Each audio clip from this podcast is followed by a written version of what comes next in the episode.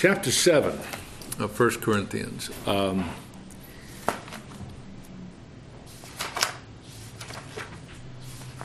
the sheet which you have in front of you is, uh, at least I think now all of you have in front of you, it uh, dovetails with and complements the um, uh, note uh, material that we would be on page 10 if you're following there as well.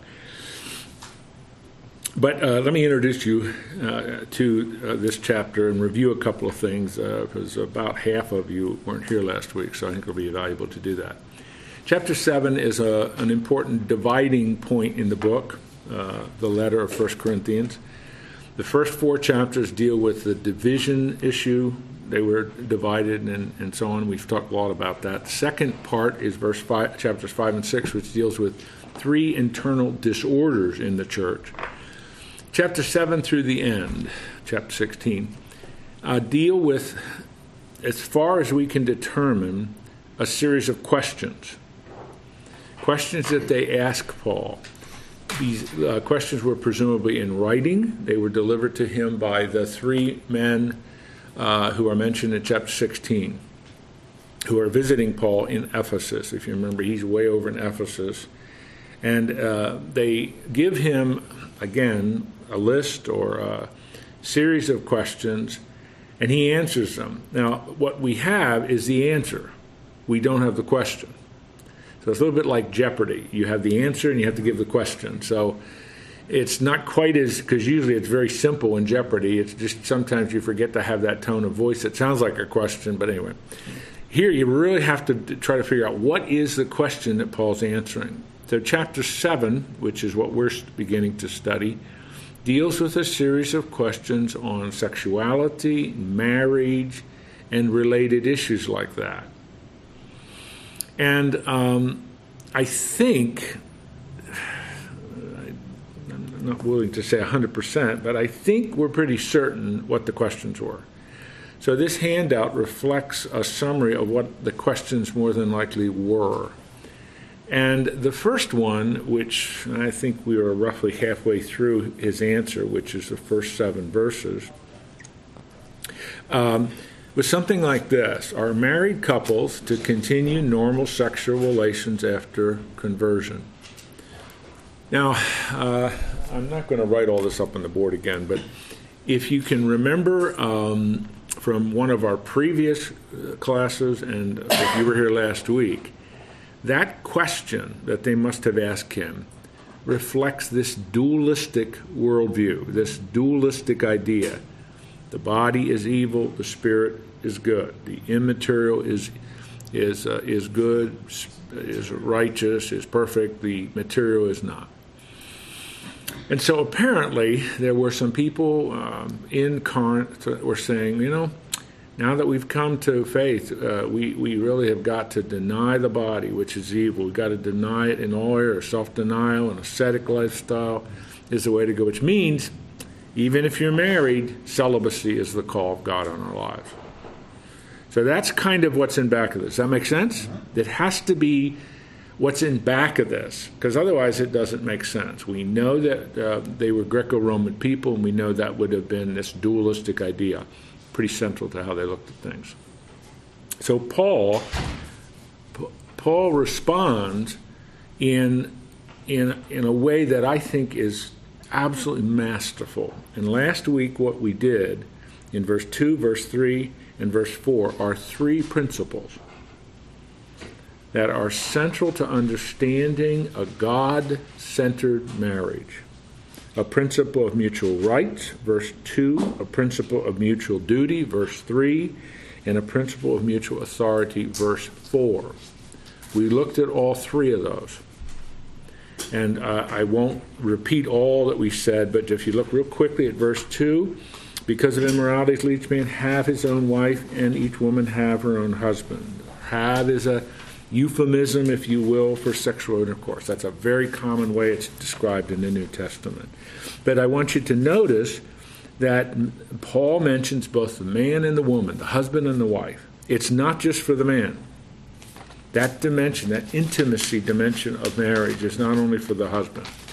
Second is uh, he uses the word duty. It's an ethical word. It's a It's a word, let each man fulfill his duty, like also likewise also the wife to her husband. The duty, the obligation. You say I do, you have that duty to fulfill the sexual needs of your partner. And again, it is not only for the husband. And then, fourth, uh, thirdly, verse 4, the principle of mutual authority. Paul uses that word. The wife does not have authority over her own body, but the husband does. Likewise, the husband does not have authority over his own body, but his wife does. I want to. We did not finish this last week, uh, verse four, the third principle. So I want to kind of pick up there. Now, is everybody with me? Do you understand what we're doing? Yeah. Is have in the biblical sense? Is that the same word that's used earlier in the pejorative of? Yes. Yes, in in the negative sense, in the, in chapter six. Yes, exactly. All right, let's think a little more about this issue of mutual authority. The Bible says in Genesis chapter 2, verse 24, the man shall leave his mother and father and cleave to his wife, and they shall become one flesh. The verb changes there. It's, it literally is, they will now be in the process of becoming one flesh. So the rest of your life, and again, following that model of the creation ordinance of God, you are in that process of becoming one flesh. And that means there's an awful lot to that when you start to think about it. Obviously, obviously, the one flesh principle is symbolized, and at the center of it is the sexual union of a man and a woman. But it is much more than that. It is two totally different individuals with their own unique idiosyncrasies and everything coming together so that they're, they're parts uh, uh, that uh, define them as a man and a woman, but all those unique emotional and psychological, left brain, right brain, physical differences, when they come together, it's a perfect complementary whole. You're so much stronger together than if you remained apart. But for the rest of your life, that oneness is deepened. And it isn't only, it is primarily, but it isn't only the sexual dimension. It's in every way. I've been married to my wife for 44 and a half years. I'm now just, just on the cusp of beginning to understand her. Because it is just, it is. Peter says in 1 uh, Peter 3 7, men seek to understand your wives. But the more I do, the more I understand the enormity of that grace of God in giving me Peggy. I'm beginning to understand the strength of oneness. And so all of that is in back of this idea of mutual authority. I care about her deeply. I care about her physical health. She has a heart condition and an autoimmune disease. That affects everything we do. So my mutual authority over her body is I now have to be a part of caring for her. That affects everything we do. We travel to see our son and his wife in England. That is a huge enterprise for us. She, I'm leaving for Israel in a couple of days. She can't go with me because of her physical condition. I'm saying all that because it extends into all of the things that are, are a part of the emotional stability of a man and a woman. You learn where are the emotional weaknesses and strengths of your partner. It affects diet, eating habits. My wife is constantly a source of encouragement for that horrific daily exercise of mine of going to the fitness center, and I see Dave over there quite frequently. I wish I could tell you I enjoyed it. Not, not really. I mean, I I enjoy the exercise. I feel good. I, you know, all that stuff. But if you, because I've seen him over there too. If you think I enjoy lifting the weights and pumping stuff and on the elliptical, no. But anyway, that's not my point. My point is, my wife is encouraging me in that area constantly because my body is her body. Her body. Do you understand? That's what's involved here. It isn't only the mutual authority over one another's body in the sexual dimension of the intimacy of the marriage bed. It is much deeper and much broader than that. Do you follow what I'm saying? And that is really, uh, and a couple of you have questions, but just let me really stress that. That is something that I don't believe we teach enough about this. You see, that is one of the reasons why you cannot treat marriage as a superficial, shallow, it's all about me. If that's the approach, that marriage is not going to last. Or it's going to be one of the most miserable marriages on planet Earth. It's all about mutuality. And it's, it's just, it's a profound thought that my wife has as much authority over my body as I do because we're one. All the unique differences remain, but we're one. Well, and don't you consider that to be a privilege and a, I mean, a, a blessing, uh, being a part of that? To, I mean, you don't like pumping iron, and I don't necessarily do it too. My wife and I do the same thing. but it's, it's such a blessing. Uh, I don't know. I, I just feel like I'm growing outside of myself when I, Mhm. I cater to her Mhm. and think about her because Mhm. she is me and I am her. Um, Woody's in a in the hospital, and I know that, like he mentioned, this too of one, Mm-hmm. and uh, he's still going through that, and she's going through it. Yeah, And it's, but it's an opportunity to share life. absolutely. You know, you share life and share all of its ups and downs and everything together.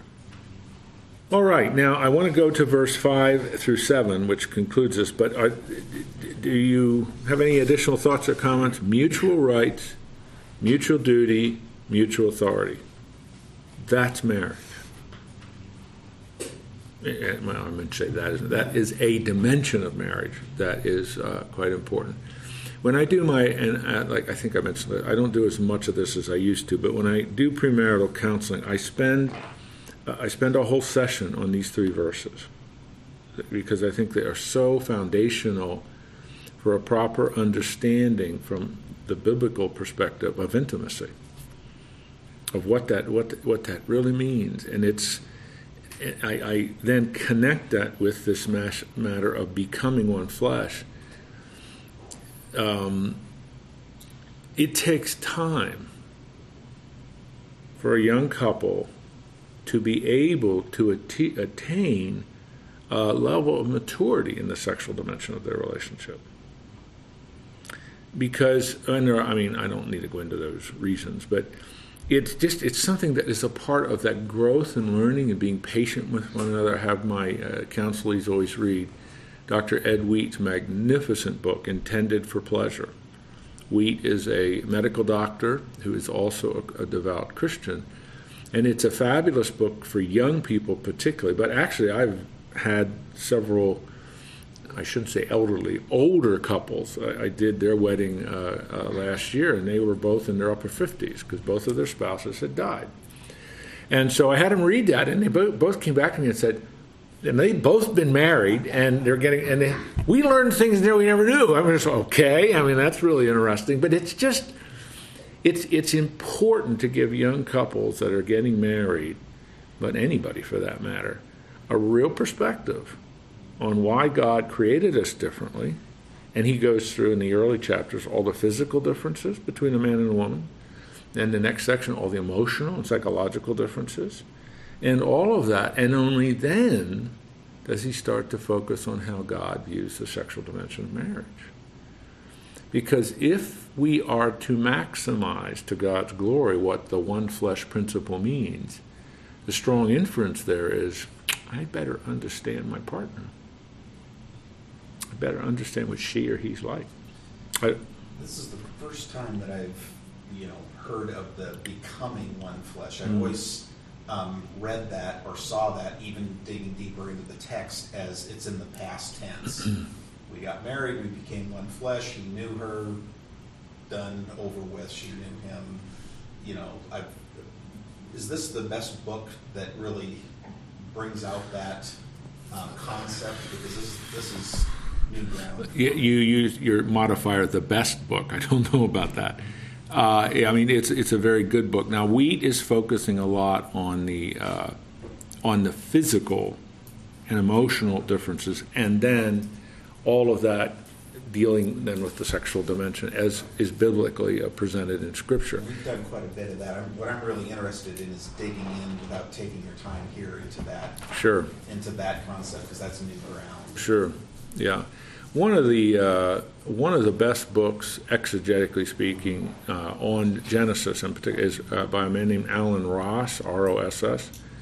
Uh, it's called um, Creation and Blessing, and it's a it's a big thick thing, but it's a it's I studied under him. He's one of the uh, most renowned Hebrew scholars in the United States, and he's written the Hebrew grammar, Hebrew lexicon, all that stuff but he is it's really good. He has some good insights there on his material in chapter uh, 2 i don't mean it's his chapter it's i know it's about chapter 8 but it's the one on genesis 2 he's a lot of introductory stuff on genesis but that is a uh, that is a very very very significant chapter for us as christians chapter 2 of genesis. It is my church uh, you know, some of you know i'm involved in a church plant uh, part-time staff there lead pastor has asked me in January to do a series on Genesis 1 through 11. Because I don't know if you realize some of this, but a lot of the, the, the critics regard Genesis 1 through 11 as myth. It's just stories. History doesn't begin until chapter 12 with Abraham. It's just introductory stuff. But it's not presented that way, of course. It's presented as history, it's presented as valid uh, that there is a literal creation by a literal real God, et cetera, et cetera. So um, that's I'm, I'm, looking forward to that. I, I, haven't done that for a long time to really present those first 11 chapters as historic and, and verifiable and foundational to our faith. That God is creator is as important in terms of the Bible, and how I mean by that I mean how God's presented as God is Savior. It, it, they are yeah. they're extremely both they're linked because if God is creator, then God has the right to call us to accountability to His standards because He created us and He created the standards. And when those standards are violated, God could either well chuck the whole project, forget it, I'm not going to do this anymore, or try to redeem. And I mean, of course, you know what choice He makes. So that's why Ross calls it creation and blessing. So it's, I mean, it's not easy to read because it's heavily exegetical, but I think you'll, anyway. Do you, do you use, um, yeah. draw upon Nachmanides for that? Have you drawn upon his example um, where he, he proves a 10 dimensional universe out of the first three chapters of Genesis? I don't know if I am familiar with that, but I don't know if I, am not as smart as he is to whether I can deduce all of that from those chapters. But it's it's intriguing. It's amazing. It's an intriguing. It is. Daryl, you had your hand up yeah, too. It's related to the previous question. Yeah. What, what uh, verse is it that specifically uh, deals with the, the point that you're making that we, we grow? It's a process of growing together.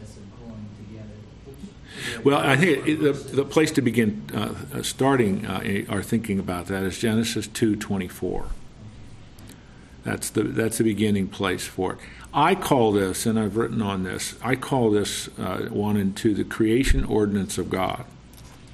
That the, the, those two chapters, actually the first three chapters, excuse me, are really the creation ordinance of God because God creates and He creates the ethical standards and ordinances by which we are to live.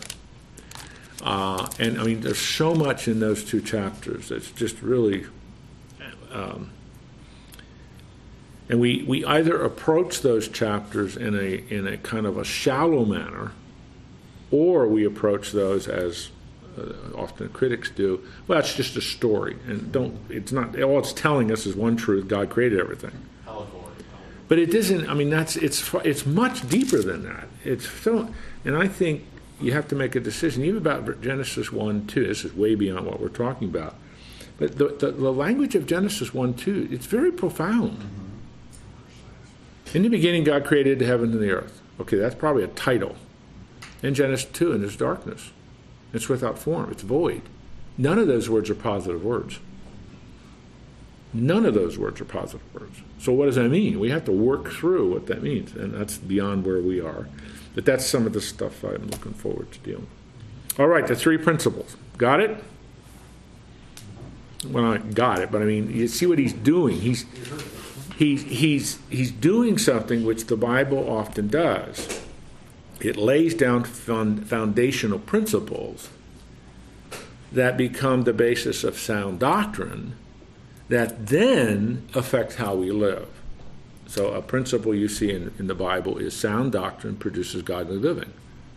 If you understand God and understand what He's doing, then that should affect how you live. So, therefore, Paul's done that. Now, what's he say to them? Stop depriving one another. so, you got it all wrong. Some false teacher is saying you come to Christ now celibacy because we've got to deny the evil body so the good spirit can be released, which is just dualistic silliness. Paul says, stop it. Stop that. Except by agreement that you may devote yourselves to prayer.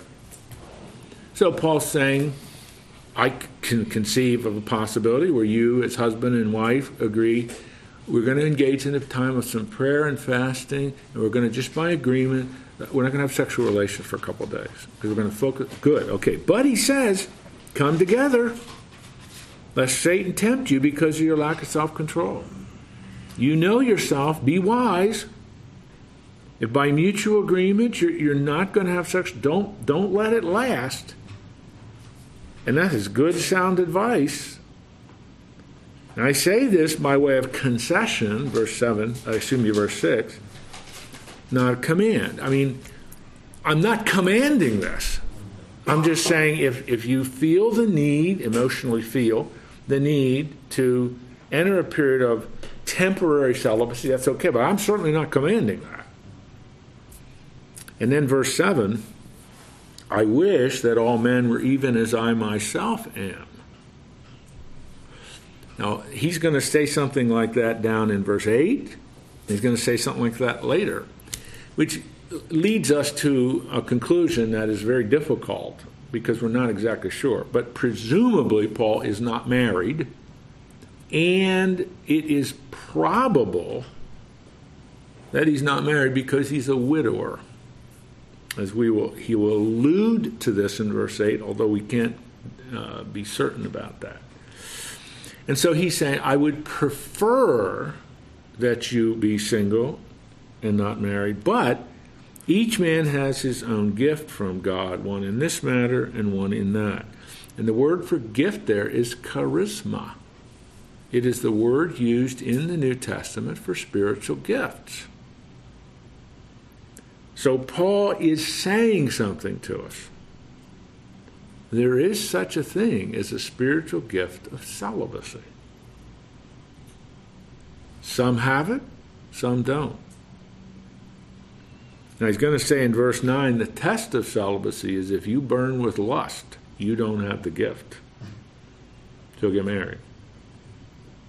But that he's not there yet. That's that's another topic in verse 8 and 9. So, what's he saying? He's saying, based on the three principles which he lays down in 2, 3, and 4, knock off this celibacy stuff. Stop depriving one another.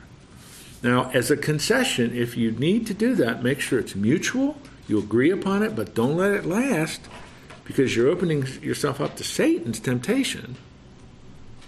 So come together quickly. You don't let this last for the obvious reason. And I kind of wish everybody were in the situation I was in, where he's not married or whatever he means by. We'll talk about that in just a minute. But not everybody has that gift. Not everybody has that charisma from God. And that's how he ends it. Jim, uh, I don't know, maybe you got into this before I got into class today. Um, but in marriage, uh, sex is a very, uh, sexual intercourse is a very high priority for men, and it's not the same priority for women, although it's, you know, it's up there, but uh, it's, it's, it's in the. Do you know that for a fact, or is that just intuitive on your part? I'm just kidding, Fred. 45 years old. Okay. Just And, uh, But anyhow, um, I think that we can use that as a weapon as men, oh, sure. saying, you know, all right, I'll sleep upstairs. Mhm. You know what? Um, I'm going to stay up. That's a form of depriving, which is in Mhm. violation of Scripture. And it's so important in the marriage. It's not the primary mover, but it's important that, I mean, I guess I'm making a statement here, and I shouldn't be, but if Paul would, ha- if, if we would have God's way in our life, we would probably not want to use that as a weapon, but as a way of reassuring our spouse of our love. Wouldn't we? I mean, Yeah. Serving one another. yeah. Sure. And This is Absolutely. But I don't want to force myself, but yet at the same time, we come together and, um, I think, I, I don't know, it just seems like, my wife slays me. I've stopped arguing with her because she just kills me every time. Because she sa- says, I love you, and I just can't handle that. Mm. I just think, all right, I give up. I just, all right, I love you too. you know, so we've stopped that. But um, I think reassuring a wife at a time sometimes is helpful that we truly love her. And that's, that ultimate expression is sort of an outgrowth. of Yeah, absolutely. Reconciliation in a way. It's Mhm. not always that going to happen, but we should be prepared to do what we need to. Uh, it's- Oh, absolutely. I mean, I certainly affirm what you said. Uh, it is, uh, when you look at those three principles, that necessarily concludes that we never use sex as a weapon, we never use it as a means of manipulation and control. It is always to be a the crowning dimension of how we express love and communication with our partner, our, our wife. In this case, we're all men. And to look at it any other way is is stepping outside of God's ideal. Now, the reality is, this is something that you do. You have to learn this. Uh, there are two things I think that are really important, uh, uh, practically speaking and applicationally speaking. One is uh, Gary Chapman has written a book called On the Love Languages, and if you've never read that or you don't have that in your home, you should have that. That is a very, very, very important book because he he, st- he stipulates there are five major love languages, um, and you have to read it to to understand what he's saying. But I share this with my premarital people too that a man and a woman understand love differently. Now, not, and that's one of the things that when you come together becomes such a powerful dynamic. But it can be a lot of different ways in which your partner understands not only how you say it, but what you do. And you have part of our job is to find out what is that. Yeah. What what is that with our spouse? See, this is that process. When a, when a young couple comes uh, and, and is married and they say I do and they have their you know their first night together, presuming assuming that abstinence has been their commitment up to that point, then they're beginning a journey. It and, and it's in every facet of life, including the marriage bed. And so what has to occur then is you have to begin to you become a student of one another. And if you are so self-centered you don't care about your partner, well, that relationship isn't going to last very long. It may not end in divorce, but it's going to be a barren marriage. I'm saying all that because Chapman helps us to understand some of that. And we just have to be a student of each other. You have to learn what that is. And you have to find ways, as Fred was intimating there, find ways where you are constantly sending the message, verbally and non verbally I love you. You're the most important person in my life, et cetera, et cetera, et cetera. Too. Pardon? Because some people, you know, my, if I buy my wife gifts and things, she gets mad at me. Anniversary flowers, she that's that's all she calls them junk gifts. Yeah. But if I say it, she's an Yeah, auditory. So if yeah. Mm-hmm. I say I love her and I use that modality, really big. I'm a kinesthetic, so non-sexual touch is really important for me. We know that we've been through this Yeah. stuff, It's- so that you you live by the platinum rule. Yeah. You do It's- others as they want to be done on. Yeah. it's just, it's such an important part of helping young couples and even helping mature couples to understand what the marriage commitment's all about. And unfortunately and tragically and quite horrifically, everything about our culture doesn't say that. You know, I mean, it just is sending the wrong message to these young kids. And they're so confused and they get married for the wrong, these are broad statements, obviously, there are many exceptions, but they're married for the wrong reasons or they're not even sure why they're getting married, but it, it, it, instead of really helping them to get prepared for what is ahead of them. And that don't expect instantaneous perfection and eternal bliss. It probably isn't going to happen. And I think the second thing is it's so important in the sexual dimension of the, of, of the marriage, of the marriage bed, is to understand the incredible difference between a man and a woman. When Peggy and we used to do marriage seminars, but uh, since she got sick, we don't do those anymore. But um, we would have a pretty significant section on intimacy because uh, we would do a lot with the students and we'd lock them in the rooms down there so they couldn't leave for a weekend. You know, literally, they would not be able to leave. We would really focus on other things.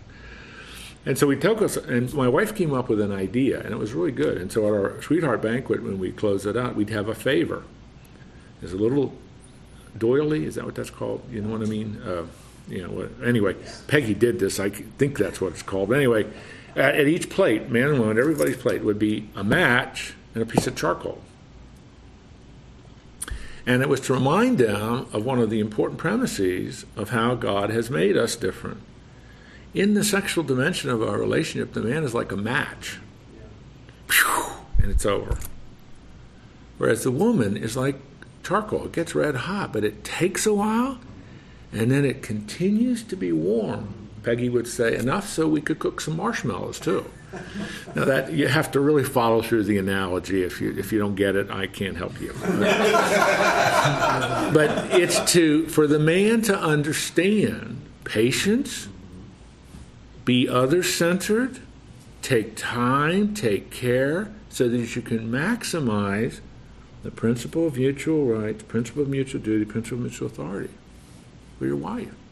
And the same thing for the, the wife. You have to understand your husband's like a match. And so it's just that's you grow in the understand and you grow in how this is going to work and look for you.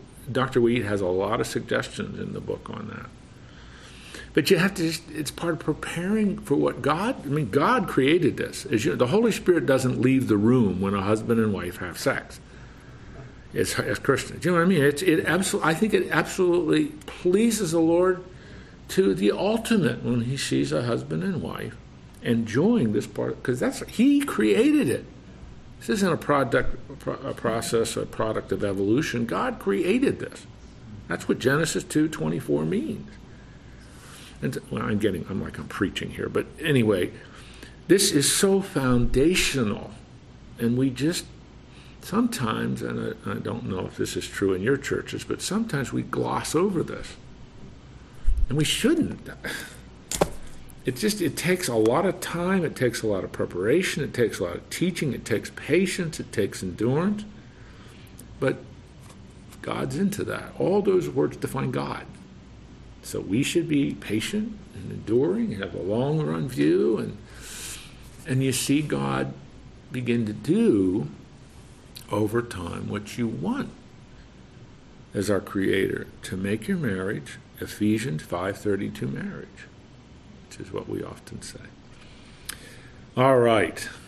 This is boy, I didn't know that would go down this route, but is everybody okay? Let's look at 8 and 9.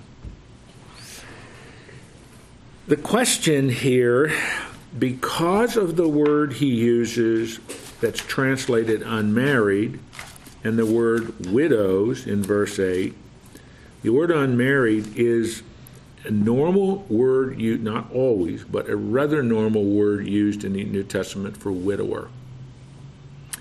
So he's addressing a widower and a widow, those who have lost their spouse. But I say to the unmarried and the widows that it is good for them if they remain even as I. That it here, you cannot prove this, but it lends strong credence to the idea that Paul was a widower.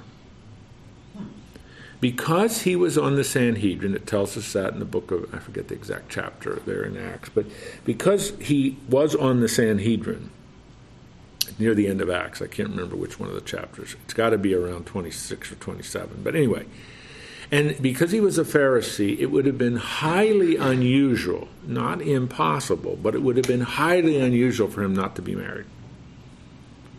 I mean, and that's still even true today. Uh, spiritual leadership in Judaism isn't celibacy, like it would evolve later on in the Catholic Church, where you know spiritual leadership are always celibate. That's always been kind of a rule from, from the beginnings of the institutionalized church. But anyway, that would not have been the case in Judaism. So, in all probability, Paul was married. And because of what he's saying and how he describes it in verse 8, probably, but we can't prove it. We just don't know that for certain. He's a widower. And he's, he's going to say later on in this chapter, chapter 7, as he's talking to engaged couples, he says, You know, I would really prefer that you not get married. He gives them three reasons why. But if you choose to marry, it's okay. So that's what he's doing here. I would prefer that you're not married. Times are tough. You get married, you have the issue of divided loyalty. Now you love the Lord and your spouse, and it's divided. It's not wrong. That's the way God created it, but I want you to understand that.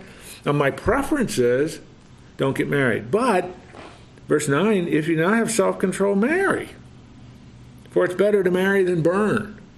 And now, the old Baptist preacher used to say, that's burn in hell. That's not the right way to understand that. It's burn with lust. It's the metaphor of if you can't control your lust, you don't have the gift. So get married. I mean, this isn't rocket science. He gives his preference. I really think it would be better if you don't get married. Things, and he's going to talk later on in the chapter why. But if you get married, that's okay. And the thing is, if you can't control your lust, then get married. So, I mean, um, in this chapter, Paul is, he is, in, in some of his writings, he always kind of draws things out and gets to the point. Here, he doesn't draw things out, he gets right to the point. It's very categorical. If you struggle with lust, you don't have the gift to get married. And at the institution that I used to lead, I mean, the guys, are, their, their hormones are raging like all guys in 19, 20, 21 are raging. And yet, just if you, it's really important. If you struggle with this, then it is important for you to understand that God has created an institution for you to deal with this. And it's called marriage. So your mission in life is to find her. And I used to say to the guys when I speak in chapel, if you don't have a wife, find one. And I was kidding, of course, but I still got guys emailing her. I found one, you know, like ten years later. I found one. You know. Okay, now the next section, which is uh, what is that, ten through uh, uh, eleven. This is hard because where you all are coming from. But he's laying down a pretty go- a significant governing principle here, and it is very clear that he's talking to Christians, he's talking to believers. So, uh, in the sheet that I gave you, the simple question must have been Paul, is divorce between Christians permissible? The operative part of the, the question is the prepositional phrase between Christians. Now we're sure he's addressing just Christians, because in verse 12 he says to the rest. And he talks there about a believer who's married to an unbeliever. So the assumption in verse 10 and 11 is he's talking to a husband and a wife who are believers. But to the married I give instructions, not I, but the Lord. Now, all that means, and it's very important we see it that way because of what I'll say in verse 12. He's saying Jesus spoke to this, and I am just summarizing what Jesus taught. Jesus taught it in Matthew 19, Jesus taught it in Mark 10, Jesus taught it in Luke 16. It, he's teaching the same thing, they're just the three passages where you see it. So, Paul is what he's doing as an apostle is he's just summarizing what Christ taught that the wife should not leave her husband. And the word there is chorizo, it's divorce. That's what it means. It's not just separation, it's meaning sever the marriage. But if she does not, if she does leave, let her remain unmarried or else be reconciled to her husband. So if the gal would leave, it's a separation, she shouldn't get married again. And the husband should not send his wife away. Now, send his wife away is legal language for divorce in both the Old Testament and in the Greco Roman world. Because so often, because these were very patriarchal societies, women didn't even have the right to divorce. Men were always the ones. So this, this language, send his wife away, is legal language of the first century, actually even earlier, but it's the legal language of the ancient world. So, and that's it. Then the next verse, but to the rest. So he's going to move on to another category. So this is what's difficult because, and I say difficult only because it's so blatantly categorical. But the governing premise is he's writing to believers. Why do you think he's so categorical? Now, obviously, if a divorce occurs, the grace and forgiveness of God is always there. But this is the teaching. Why is why is the Bible, and this isn't the only place, Jesus says the same thing, but why do you think the Bible's so clear on its teaching concerning divorce for Christians? Because of the exception, not the exception, but the example that they are to evidence of their salvation to the unbelievers. Mm-hmm. Absolutely. How Paul puts it in Ephesians 5 that marriage is a covenant and it is a paradigm for the world. Ephesians 5:32 after Paul has described the role relationships and responsibilities in marriage he says but this is a mystery.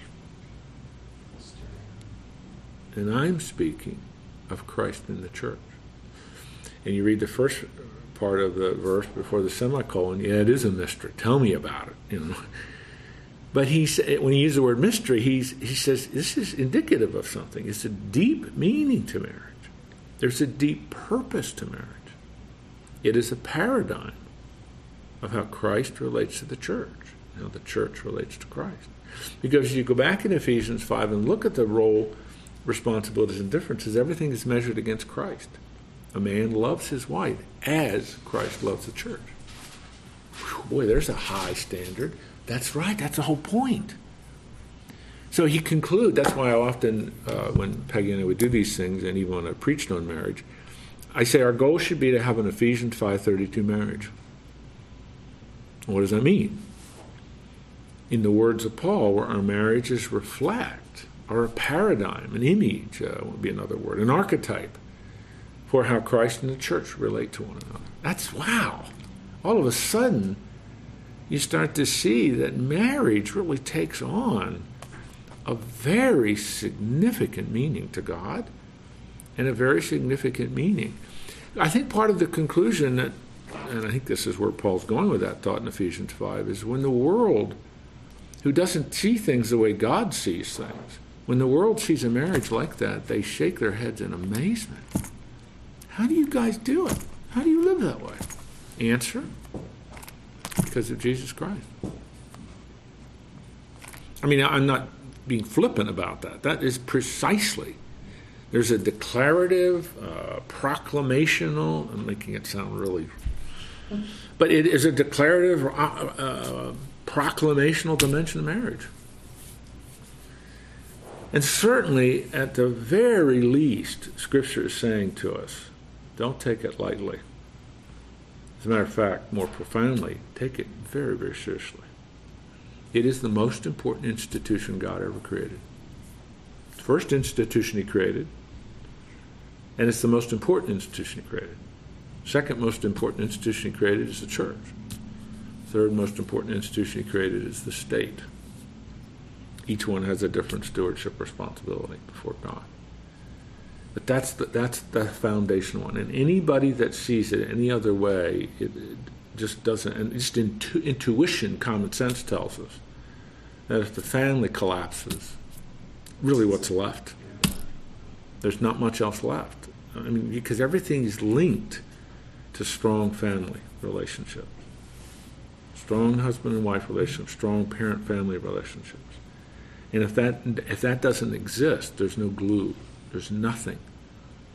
And it, I, well, I know I should maybe say nothing, but you, you the, the consequences of that are, are really dramatic. Joanna has, um, she teaches fifth grade, and she has a, a, a little boy by the name of William. His mother lives in Florida, his father lives in California. Who's taking care of this little guy? An aunt. And there are a couple, he's not always sure which, whom he's going to sleep with each night. Is it going to be my aunt or is it going to be a neighbor? I mean, it's just.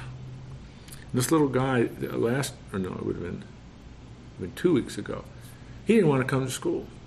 And he wouldn't go in the building. So the principal went out, and tried to talk to teachers and whatnot. Do you know how they got him into school? They had to call the police. For a fifth grade kid.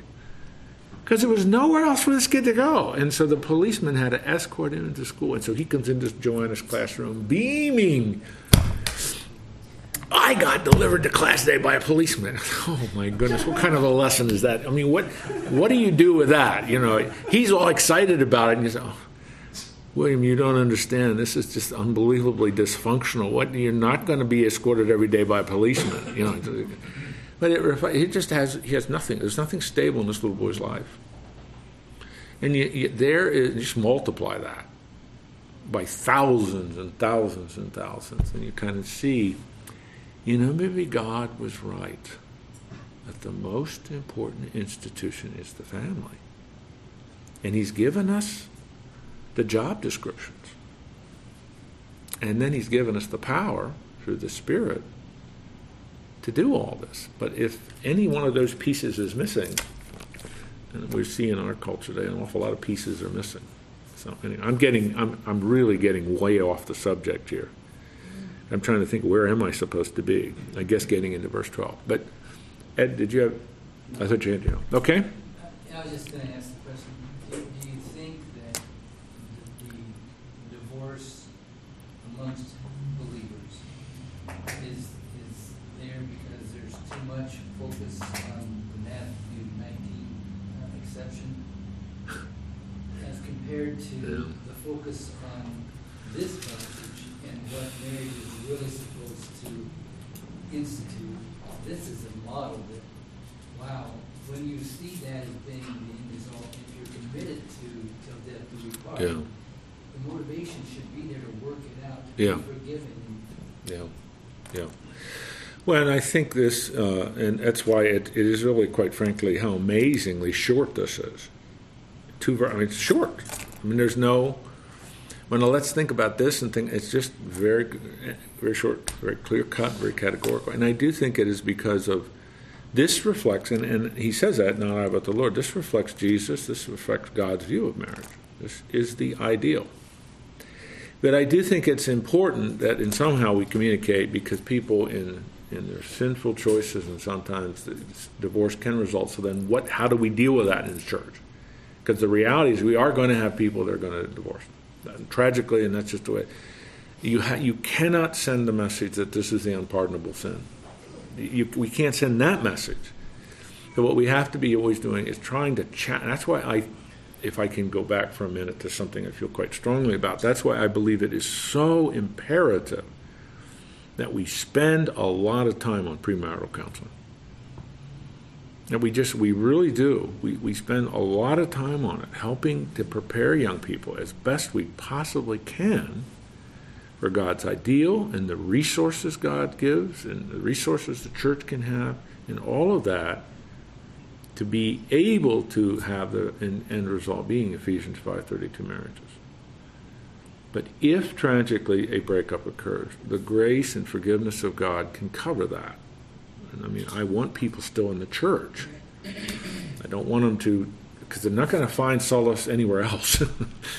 so anyway, but it's hard. It's just so anyway. What's the likelihood of like, you know, convincing a couple that comes to you for premarital counseling to, you know, get them called off? Call call it, call it off, like, you know, you, we're not making money here, because, you know, quite, Yeah.